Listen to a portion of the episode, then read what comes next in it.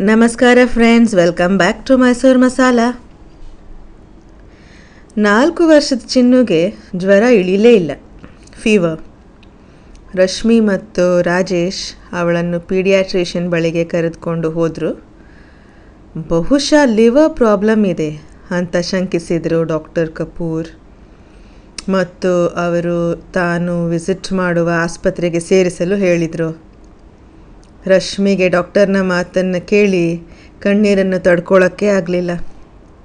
ಡಾಕ್ಟರ್ಗೆ ರಶ್ಮಿಯನ್ನು ಸಮಾಧಾನಿಸಲು ಜಾಸ್ತಿ ಟೈಮ್ ಬೇಕಾಯಿತು. Green park, Delhi ಏರಿಯಾದ ಒಂದು ಹಾಸ್ಪಿಟಲ್ ಅದು. ಬಹಳ ಫೇಮಸ್ ಏನಿರಲಿಲ್ಲ.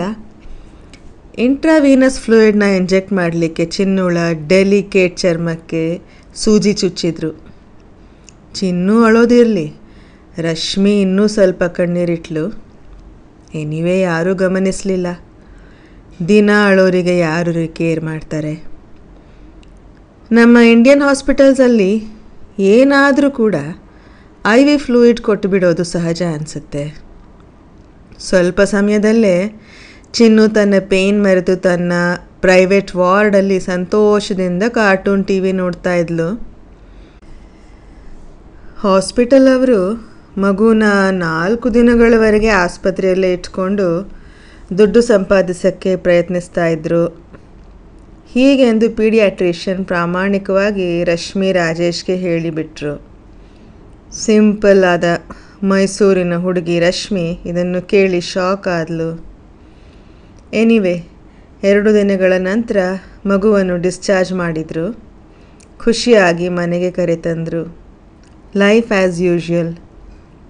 ಒಮ್ಮೆ ಚಿನ್ನು ಹಠ ಮಾಡಿದಾಗ, ರಶ್ಮಿ, ಮತ್ತೆ ಆಸ್ಪತ್ರೆಗೆ ಕರೆದೊಯ್ಲ ಅಂತ ಬೆದರಿಕೆ ಹಾಕಿದ್ಲು. ಚಿನ್ನು, ಬೇಡ, ಅಂತ ಸುಮ್ಮನಿದ್ಲು ಹೀಗೆ ಮಗುನ ಕಂಟ್ರೋಲಲ್ಲಿ ಇಟ್ಟಿದ್ಲು.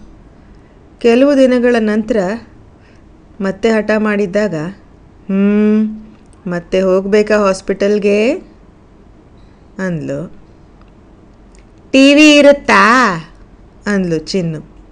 And that was the end of the threat. Thank you for watching.